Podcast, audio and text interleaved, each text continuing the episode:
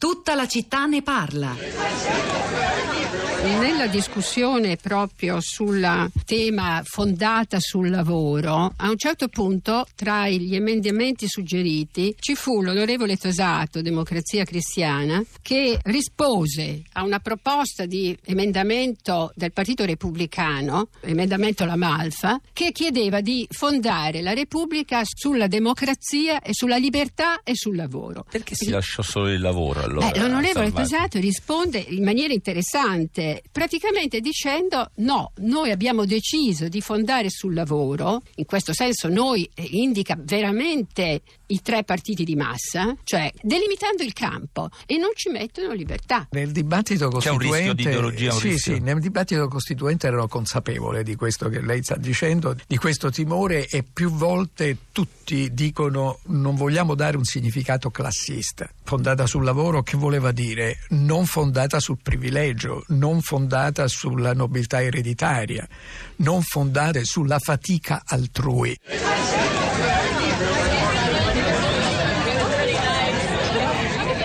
Le voci che avete ascoltato erano quelle di Marino Sinibaldi e di Mariuccia Salvati, storica, e del costituzionalista Sabino Cassese. Era un estratto dalla prima puntata di Pantheon, l'Italia viaggio nella Costituzione, un ciclo di 12 appuntamenti, 12 incontri sui primi 12 articoli della Costituzione. Qui si affrontava eh, il, il punto di partenza perché l'Italia è una repubblica fondata sul lavoro. Trovate tutto sul nostro sito, potete riascoltare tutte le puntate sugli sms eh, che ci state mandando. Ce n'era uno che volevo leggere. Ecco, eh, il Conde Stefania scrive: Il contratto a chiamata dovrebbe essere considerato illegale, mentre pare ci sguazzino dentro quelli a cui conviene. È vergognoso che sia consentito. Mm, Ci sono poi anche le vostre voci sui social network di cui ci racconta Sara Sanzi che mi ha raggiunto in studio. Ciao Sara, buongiorno, buon primo maggio. Buongiorno Rosa, buon primo maggio anche a te e a tutti gli ascoltatori. Un primo maggio in sordina, come l'ha definito questa mattina Federico Fubini durante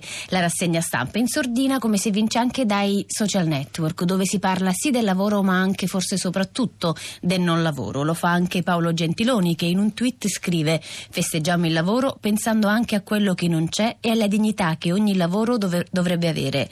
È la prima sfida per chi governa. Utilizza Paolo Gentiloni l'hashtag 1 maggio che insieme a primo maggio è l'hashtag più utilizzato oggi, ma ci sono anche altri due hashtag particolari, eh, festa del lavoro e festa dei lavoratori, particolari perché c'è questa distinzione. Sono tanti quelli che oggi augurano una buona giornata ai lavoratori. Lo fa per esempio Iris che scrive ai lavoratori del commercio che protestano per avere liberi alcuni giorni festivi all'anno da dedicare a loro stessi e alla loro famiglia, ai ciclofattorini che protestano per avere più diritti. Buon primo maggio, siamo con voi, non vogliamo essere schiavi.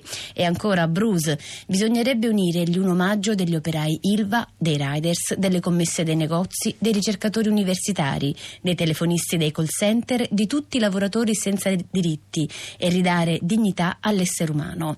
E poi mangino brioche in più tweet che letti uno dopo l'altro sembrano quasi una poesia. Scrive: Buon primo maggio a chi non può dimettersi perché non ha un contratto e a chi si dimette continuamente tanto non è vero niente. Buon primo maggio a chi propone contratti a chiunque, tranne che alle proprie colf. Buon primo maggio a tutti noi che talvolta dimentichiamo il nostro lavoro di cittadini, l'unico che non ammette scioperi.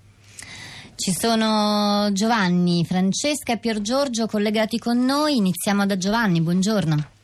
Buongiorno, Lei da dove chiama e cosa voleva dirci? Buon primo maggio anche a lei. Eh, volevo dire questo signora, che il sindacato eh, avrebbe dovuto accorgersi per tempo e interpretare quindi che c'erano le avvisaglie di cambiamento nel mondo del lavoro, nella, nella tecnologia, nel eccetera eccetera. Invece si, dal mio punto di vista, si è seduto sull'aspetto contrattuale e non ha pensato di immaginarsi, perché dovrebbe essere il sindacato se ha un ruolo dovrebbe essere all'avanguardia del pensiero. Giovanni, è interessante quello che lei ci dice. Poi questa mattina sono diversi messaggi che arrivano di sospetto, diciamo, rispetto al, al, sindacato di questi anni. In realtà c'è un dato che non abbiamo citato, ma che è interessante, che la scorsa settimana i sindacati hanno fatto le elezioni per rinnovare le RSU del pubblico impiego. C'è stata un'affluenza altissima, al 90%, con una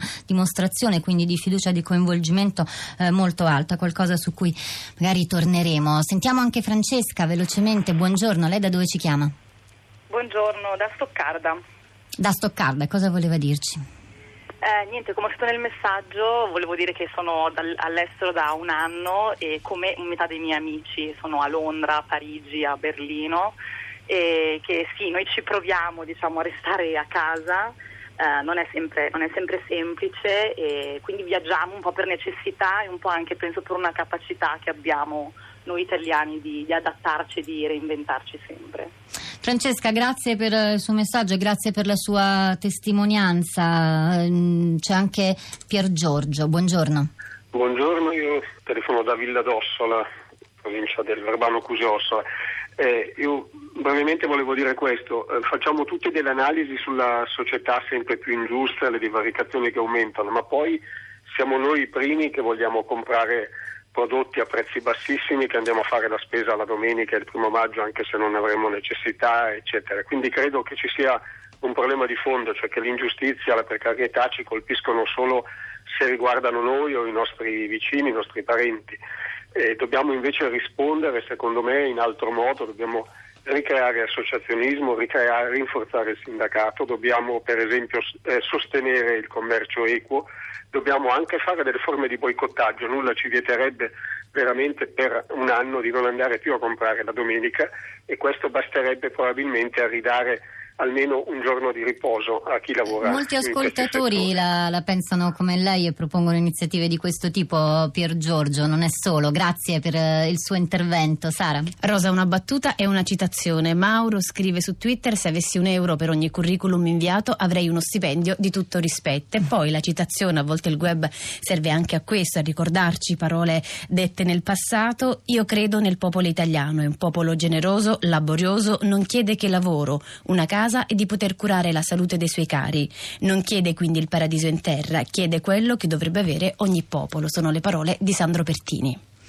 Grazie Sara, giro anche a te un messaggio che ci è appena arrivato, buon primo maggio ai giornalisti Radio 3 e noi con tutto il cuore ricambiamo. Da questi microfoni Rosa Polacco e Sara Sanzi, di là del vetro Piero Pugliese alla regia, Cristina Santi alla parte tecnica e poi Cristiana Castellotti alla cura, Cristina Faloci in redazione, vi lasciamo agli altri programmi Radio 3, la giornata continua con Radio 3 Mondo, Radio 3 Scienza, noi ci risentiamo domani mattina alle 10 con tutta la città ne parla.